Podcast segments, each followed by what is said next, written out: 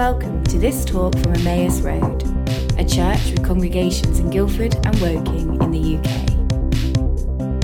To find out more about who we are and what we're up to, please visit us online at emmausroad.com.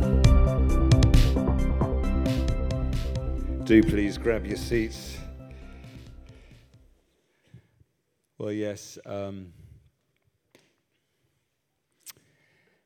so, this is the second in our series entitled The Life You Always Wanted. We're working uh, together, many of us, through this uh, book by John Ortberg. Uh, I think the new one has a different cover. Mine's quite well thumbed, as you can see, uh, in collectives and so on.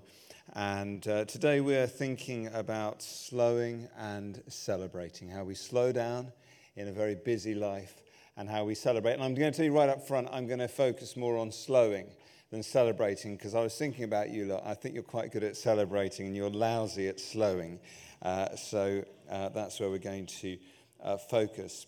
Uh, last week, uh, Jill launched a series talking about the overall concept of transformation.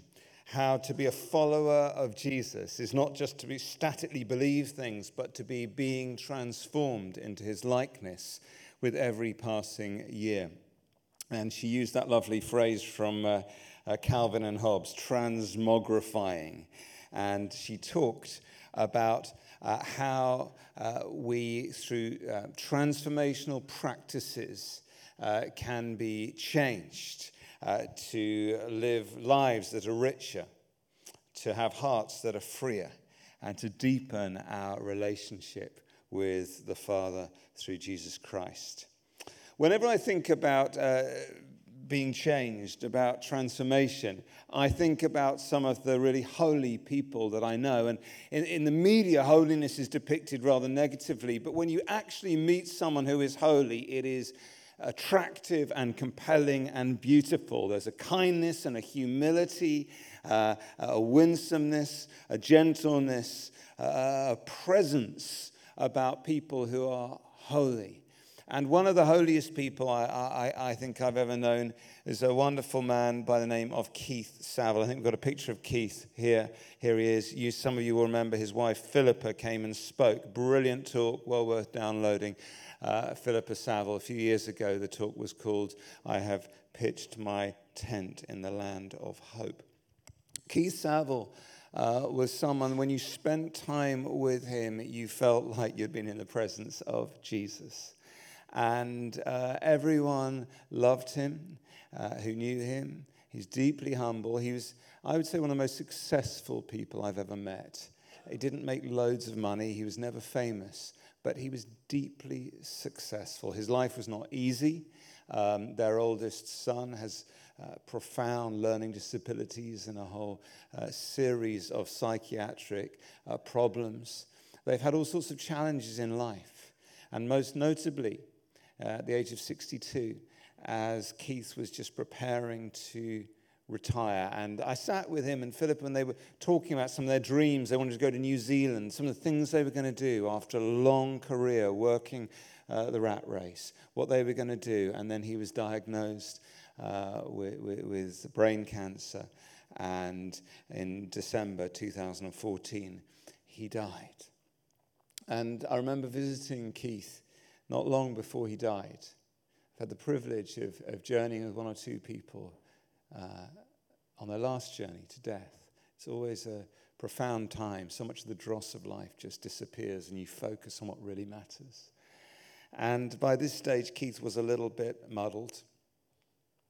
Uh, and I was chatting to him about various things. And then I said to him, I think I was holding this actual Bible. I said, uh, Keith, should we read the Bible? And his whole face lit up. He said, Oh, yes, let's. And I read a psalm and I, I watched as he followed along, and I could tell he'd memorized it. The Bible was deep within him. Philip has said that often after church on a Sunday morning, they'd go home, have lunch, and then he would go and sit on his own and read the Bible a bit more. He loved the Bible. Uh, and I said to Keith, Are you sleeping okay, Keith? Because obviously, uh, when, when you're deeply um, scared, it can be hard to sleep. He said, Well, I am finding it a bit difficult to tell you the truth. Uh, but the doctor's given me some sleeping pills. Do you think it's okay if I take them?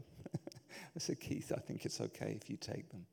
He said, You know what I actually do is when I wake in the night, I say to the Lord, Am I awake so that I can pray, or do you want me to take a sleeping pill? And sometimes he asks me to pray, and sometimes he tells me to take a sleeping pill. You know, all this stuff about a relationship with God, that is a relationship with God. That is holiness. When days away from death, you are saying, Is it okay, Lord, to take a sleeping pill? And the thing with Keith was, he had unshakable faith. He trusted God. He knew where he was going when he died. He didn't want to die, but he trusted God for the next life. And he was someone that I aspire to be like. I compare Keith to my own shabby little life. I think about how often I, I, I'm impatient how often I'm hectic, just pinging from one thing to the next, not fully present with people. I, I think about how, how slow I can be sometimes to reach for the Bible, just because I don't feel like it. And here is Keith in his darkest hour, feeding on the word of God. And I find myself saying, Lord, I want to be more like Keith. If holiness looks like Keith, and ultimately I want to be more like you. How does that happen?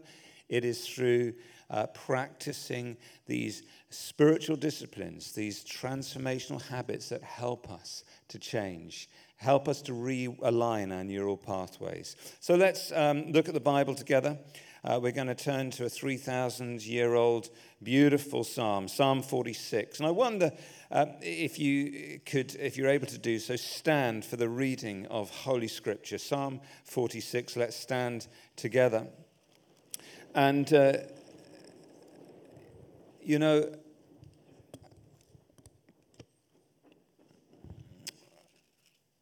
Psalm 46, we'll just read it first.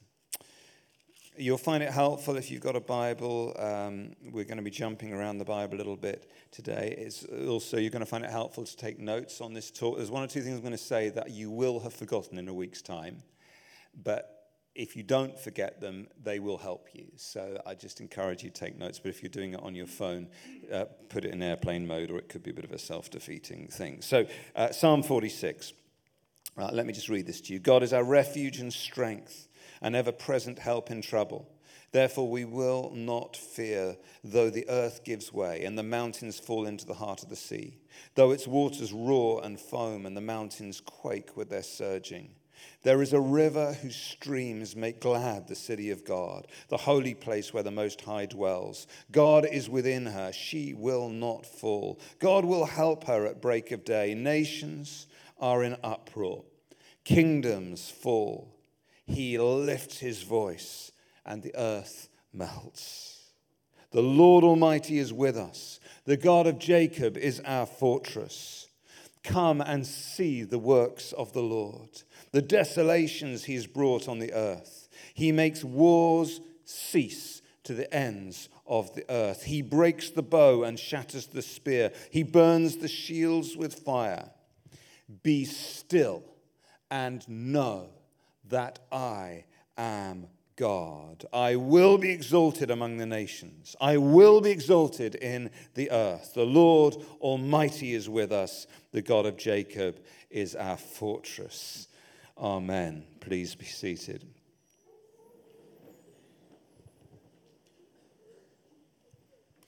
The context for this uh, wonderful psalm is that the world is shaking and nations are in uproar. Uh, perhaps you feel like that as you look at the papers at the moment. Uh, the nations are in uproar. Mark Carney this week, you know, if Brexit goes wrong, uh, then 35% reduction in house prices. Uh, uh, you know, a, a, whole long list of the potential crises. Sometimes it feels as if we're on the edge of a precipice. The world seems so shaky with, you know, uh, battles in the Middle East and, and, and chaos in America and so on and so forth. The world is shaking. Nations are in uproar. Maybe your own life feels pretty uh, shaky right now. Maybe it feels scary. Maybe you're worried, deeply anxious today about your marriage, There are habits of communication and miscommunication, breakdown. Uh, you're clinging on by your fingernails to the most important covenant that you've ever uh, made. Maybe you're worried today about your job or about money or about your health. Maybe you're feeling deeply stressed. Maybe it was all you could do just to get to church today. The world is shaking, nations are in uproar. And into this, this psalmist, the psalm says, God is in control. He is our refuge and strength. He is an ever present help in times of trouble.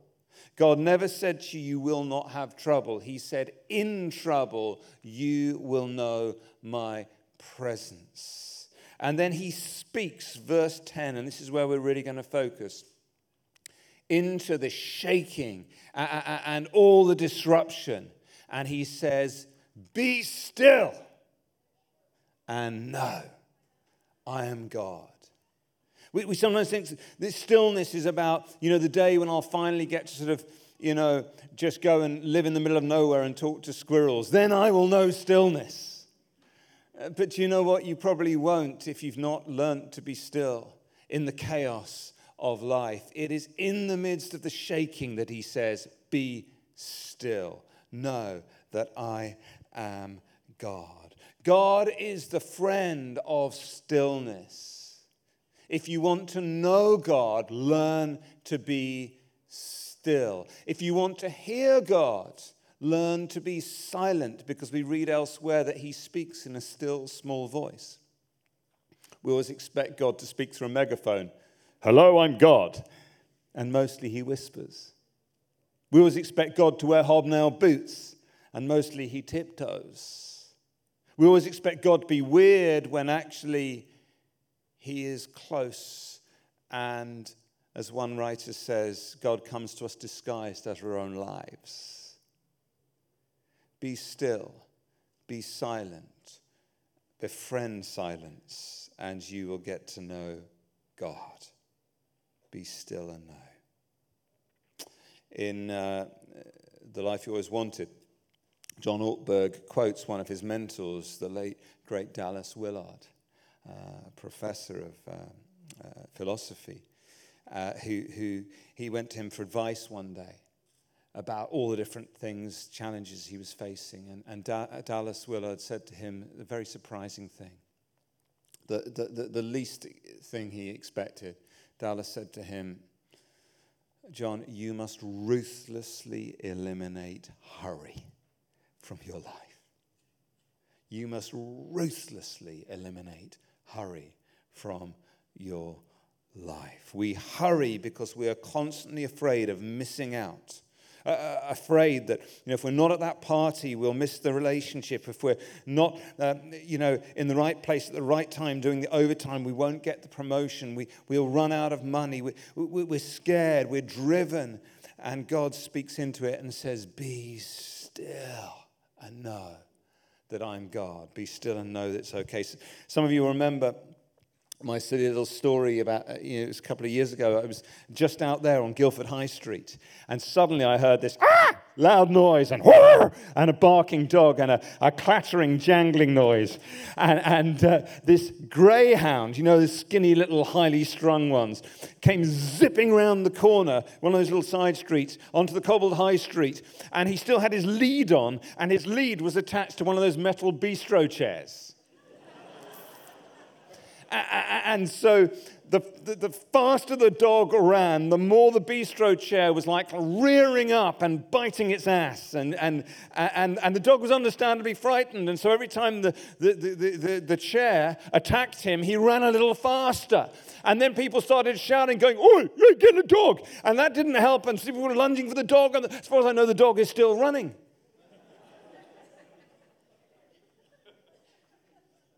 What did the dog need to do? Be still. The master comes out and says, Stop! Sit!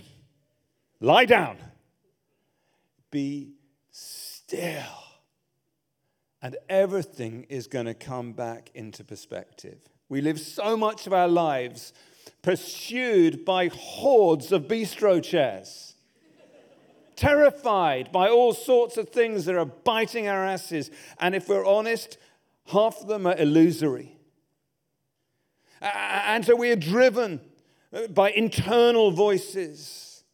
You know, one, one of mine, my, my, my dad was very, very old. My dad was older than my grandfather. That makes any sense to you? Obviously, grandfather on the other side. And, and, uh, and as I was growing, up, he was a brilliant dad, but he was an old man, you know. And as he would often say, I won't always be around. And it put deep into the child in me this thing of life is short. As, as a 12 year old, I was profoundly aware you can die any minute, perhaps unhealthily so.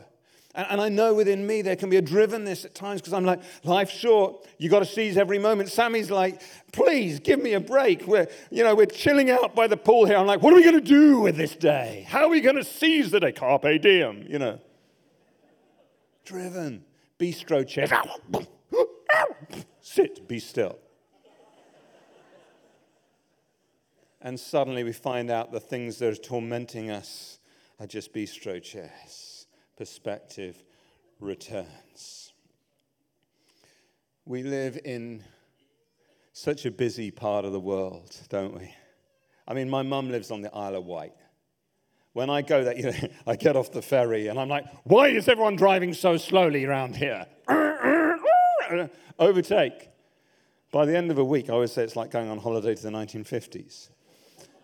By the end of the week, I'm like, who needs fourth gear, you know?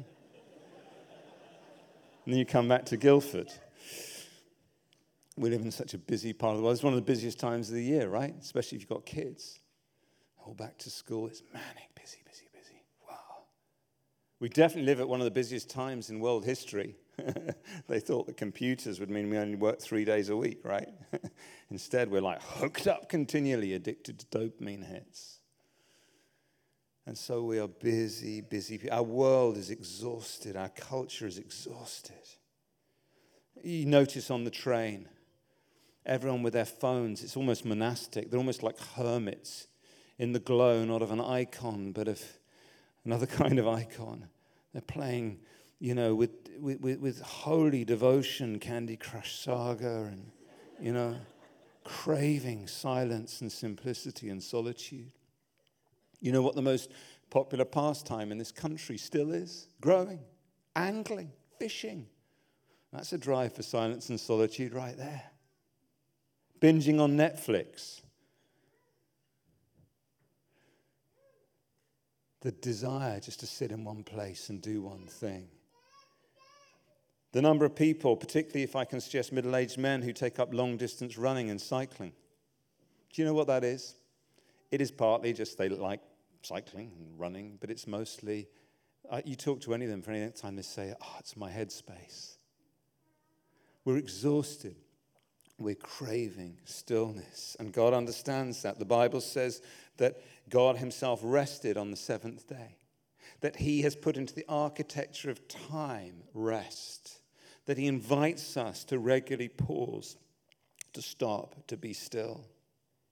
One of my um, favorite uh, bits of the Bible is Mark chapter 6 because it, it's kind of so intense. Everything is going on. First of all, Jesus is rejected in his hometown, big trauma. Then he thinks, I'm not giving in. So he goes out on a preaching tour and he sends his disciples out on a preaching tour and they're preaching and he's preaching and it's all going great. And then he gets the news that his cousin John the Baptist has been executed, has been beheaded. And, and, and, so he's weeping, and the trauma is breaking his heart, and he's scared because he's thinking, Is it going to be me next? And as all of that's going on, suddenly his disciples come back, like the idiots they are. They don't kind of pick up on Jesus' deep sadness, and they just go, We've had an amazing time. They're buzzing from their mission trip. So Jesus is hyped and excited and heartbroken at the same time. You ever noticed it all comes at once? You know, you're happy and sad. People say, How are you? I say, That's just an impossible question to answer right now. And so all this stuff is going on, and we read in Mark 6 31 to 32 so many people were coming and going that they did not have time to eat. And Jesus says to the disciples, Come away with me by yourselves to a quiet place and get some rest. The invitation to rest, to stillness. And you can almost hear the brakes screeching Jesus understands how busy and bewildering life can be and invites us to withdraw, to take time out regularly with Him in a quiet place. Um, the pastor, Rick Warren, who leads one of the largest churches in the world, Saddleback, uh, says this, and this might be worth writing down so that you, you, you remember it, because you might find it helpful. Uh, it, it's a key to help us to regularly be still. He says, divert daily, withdraw weekly, and abandon annually. Abandon annually, well, that means, you know, unplug, take a really good holiday. Make, make sure, you know, eh, have you, have you planned some kind of holiday? You say you can't afford it. Are you saving towards a holiday? It's important to abandon annually. My guilty confession is, you know, we had a wonderful holiday in, in August. What a long time ago that was. And, uh, and on about day three of our holiday, I, I was in the swimming pool with our kids. And I turned to him and said, You find all this a bit boring? like, it was reading books, eating food, and swimming, basically. It's a bit boring. And they're like, No, Dad. and by the end of two weeks, I'm like, I don't ever want to do anything but read books and eat and swim. I detoxed, come off the adrenaline abandon annually, withdraw weekly. This is the principle of Sabbath, making sure that you have one day in seven when you change gear, when you unplug. Can I suggest that it might literally be unplugging from social media and digital technology? That might be part of becoming more present, becoming more present to the people you love, becoming more present to God. Many people, of course, Sunday is their Sabbath. Uh, maybe that's why you're here at church today. You are withdrawing weekly.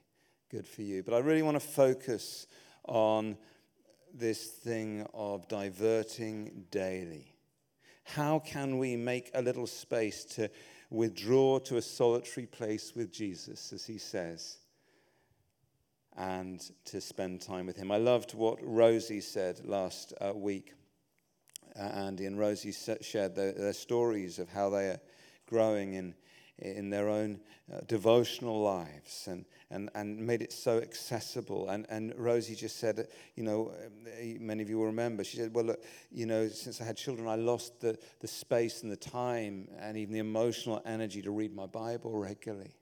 And recently I sat down with someone and they helped her to work out um, that, that she had a 10 minute window in her day after dropping the kids off before work, when I suspect she's anything like me, she was probably answering text messages and playing Candy Crush Saga. Uh, and she realized she had this 10 minutes and put a Bible in the car and just used that space. Uh, it's just 10 minutes of studying the Word. She is withdrawing into a solitary place in order to be with Jesus. You know, I want to focus particularly on how, I've never taught here on this before, but how in prayer times we can be still.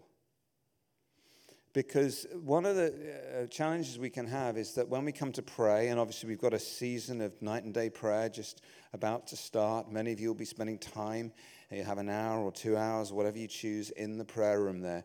And, and, and the, the, the challenge is, whether it's in the prayer room or in your daily quiet time, that our prayer times can be as manic as the rest of our lives. You know, we're, we're, we're pinging from thing to thing, and then we're like, ah, God, I have withdrawn with you in a solitary place. Here is my list of requests. I need you to do this. I need you to do that. And God's like, whoa, bistro chairs, be still.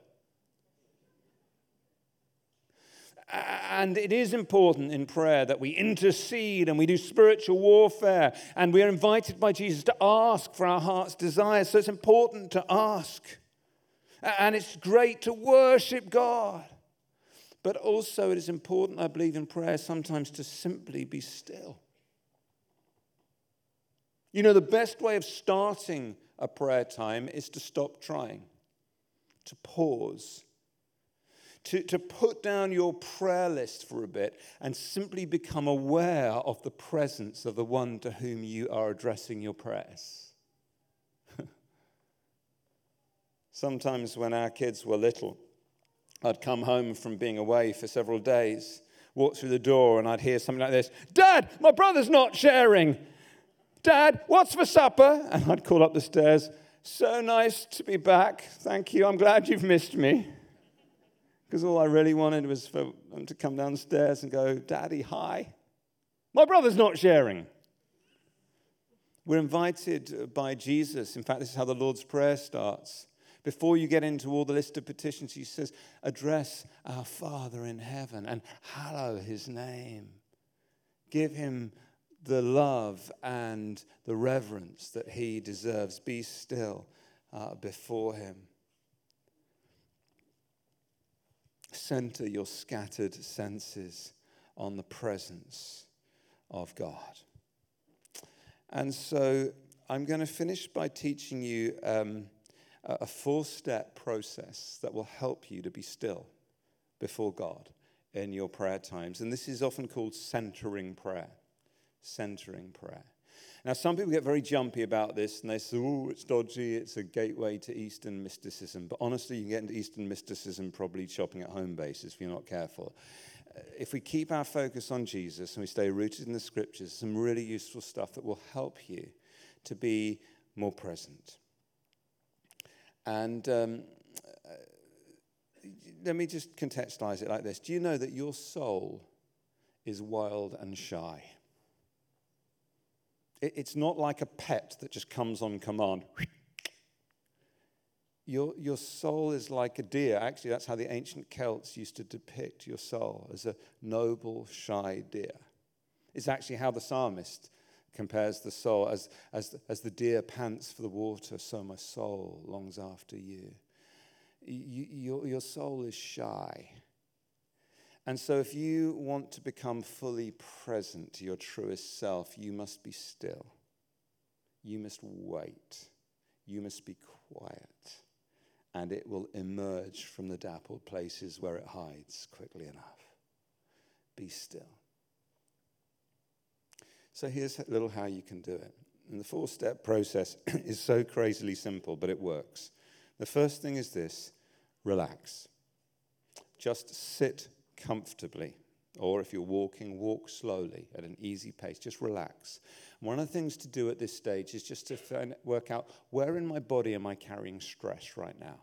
Where am I feeling the pressure? Most of the time, you, you when you stop to think about it, you realize I'm feeling it in my neck or you know, I, I, I'm feeling it in my shoulders or wherever. And consciously just relax in that area. Be still in that physical area. Think about your posture. Your posture match, matters in prayer. The Quakers teach us often just to open your hands to God as a sign of openness in prayer. The second step is this after you've relaxed very deliberately physically, attend to your breathing. Breathe deep and slow. Now, again, people get terribly jumpy about this, but all I'd say to them is I can give you Bible verses if you want. You know, God created us from the dust by breathing into us. Jesus once breathed on the disciples and said, Receive the Holy Spirit. But if you need a Bible verse for breathing, you're in deep trouble. this is just good physiological advice. When you are stressed, one of the physiological uh, um, consequences of that is you tend to breathe shallow and fast. That then reduces the oxygen going to your brain and funnily enough, that increases your sense of anxiety, which is the very problem that's created in the first place. So, one of the ways we break that vicious cycle is to very intentionally breathe slow and deep. You may find it helpful to, as it were, breathe in the Holy Spirit. Come, Holy Spirit. And breathe out the stress. Let go of the stress. Okay? This, this, this, is, this is just simple stuff. Breathe well.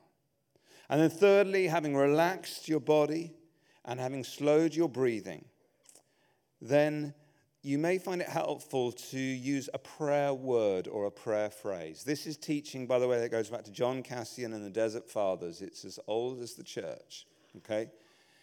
Find a word that you can repeat in prayer. For the Franciscans, they used to use a phrase, they still do. They say, My God and my all. My God and my all my God and my all. Sometimes I just say, Thank you, Jesus. Some of you prayed with me. You might have heard me. I'll just go, Thank you, Jesus. Thank you, Jesus. Sometimes I pray in tongues. You could use the Our Father.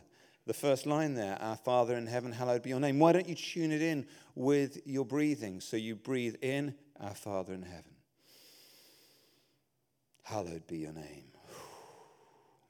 And so you're, you're breathing well, you're sitting comfortably, and you're, you're using this prayer. You're not obsessing about the words of the prayer, you're using the words of the prayer to gather your scattered senses and center in on the presence of God. Uh, some of this has been, um, you know, popularized in all the nowness teaching and the best-selling books, but it's profoundly Christian. It's very ancient, okay, uh, and it's it's so much more life-giving if you do it when it's focused on Jesus. And then, uh, fourthly, the fourth step, which will help you to be still and know the presence of God, is this repeat the process. And the reason you'll have to do it is you will get disruptions and interruptions. As you try and still yourself, it's like there's a, a brass band marching around your skull. All the distractions, all the, the cacophony of things. Oh, I haven't, you know, put the cat out. I haven't bought the parsnips. I, you know, there's bistro chairs biting your ass suddenly. And, and, suddenly all these distractions will come, and that's okay. Just remain in their place and they'll subside. imagine yourself, one of the spiritual teachers says, imagine yourself sitting in a boat on a placid lake. Everything is calm and still. And then suddenly a speedboat comes along and the boat's rocking and all the reflection is gone and you're feeling annoyed with them. But if you just sit still, the boat will become still and everything will become calm again quite quickly. So just keep the breathing, stay relaxed, keep the prayer word, and it will help you to prepare yourself for the presence of God in prayer. So we're going to finish there. Perhaps for you, the world today feels a little shaky, uh, and there are all sorts of bistro chairs that are driving you and exhausting you. And the Lord brought you to church today simply to say to you, Be still and regain perspective. Perhaps you are here deeply looking for a deeper relationship with God. You would love to know the Lord the way that someone like Keith knows the Lord.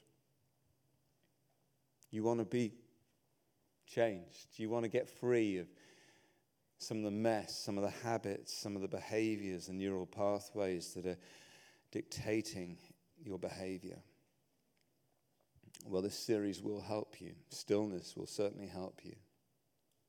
I believe God is inviting many people here to stillness, to ruthlessly eliminate hurry from their lives, to create more margin in their schedules for interruption and disruption, to use our downtime more constructively, less passively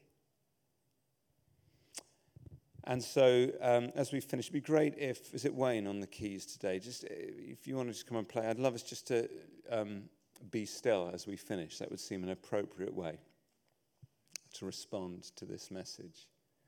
So, just as Wayne comes, why don't you, where you're sitting now, just very consciously get comfortable, relax.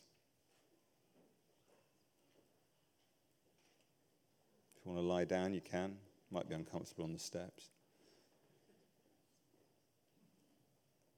Take some deep breaths. Receive the Holy Spirit. Release all that stress and pressure.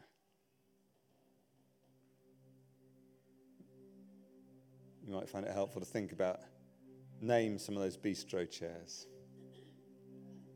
What are the things that are driving you right now?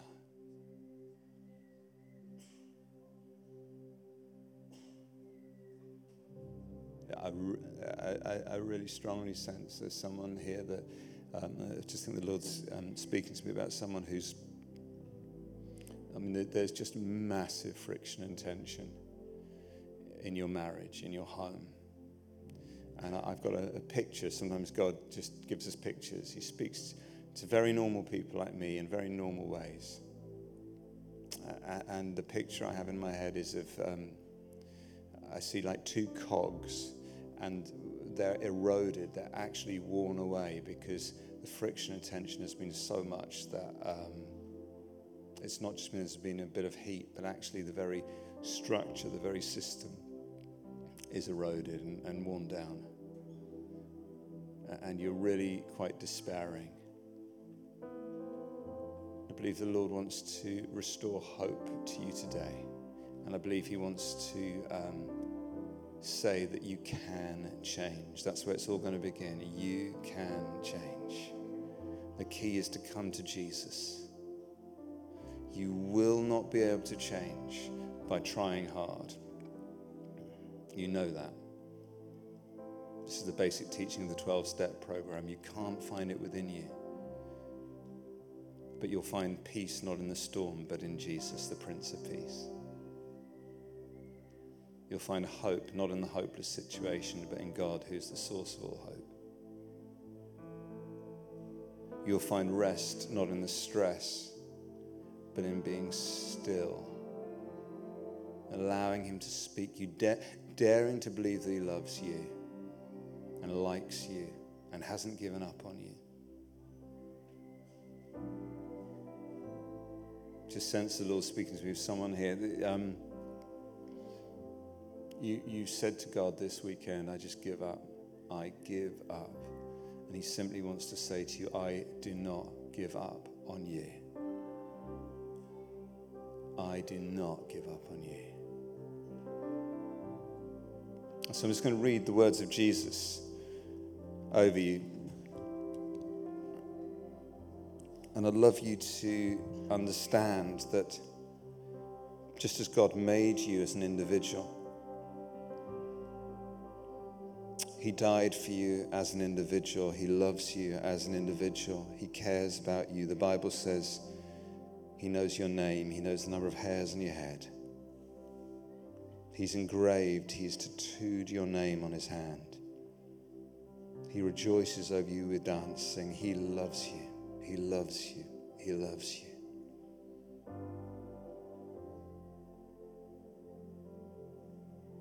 And this is the words of Jesus.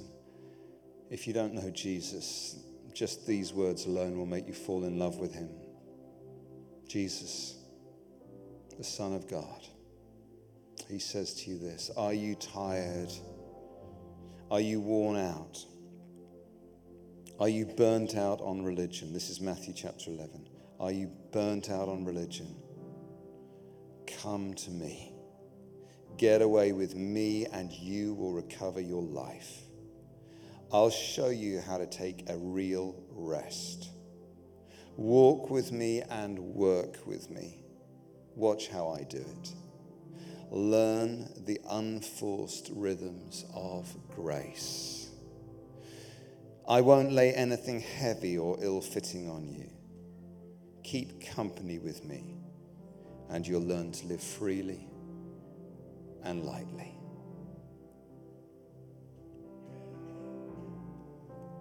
And so, Lord, we pray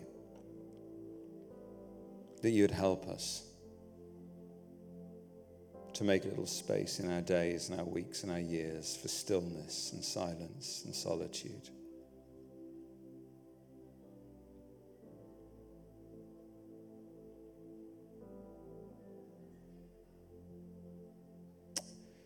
Just got a, a picture, I, am going to finish with this, but a, a strong impression of um, I just see someone, I think you're commuting and your shoulders are slumped. You're in like a long raincoat, your shoulders are slumped and you're grey and you're just exhausted. You're just exhausted. And the Lord just wants to say to you, I know you're doing so well. You're trying your best. You, are being faithful at work. You're being faithful to your partner. You're, you're providing for your kids. I know, I know, I know, I know, I know. I know the price that you pay. I know how busy it is. And He just is inviting you to turn your commute into a time of intimacy with Him. Your time of stillness each day on the 734 to Waterloo or whatever it is. Be still know my presence. Amen.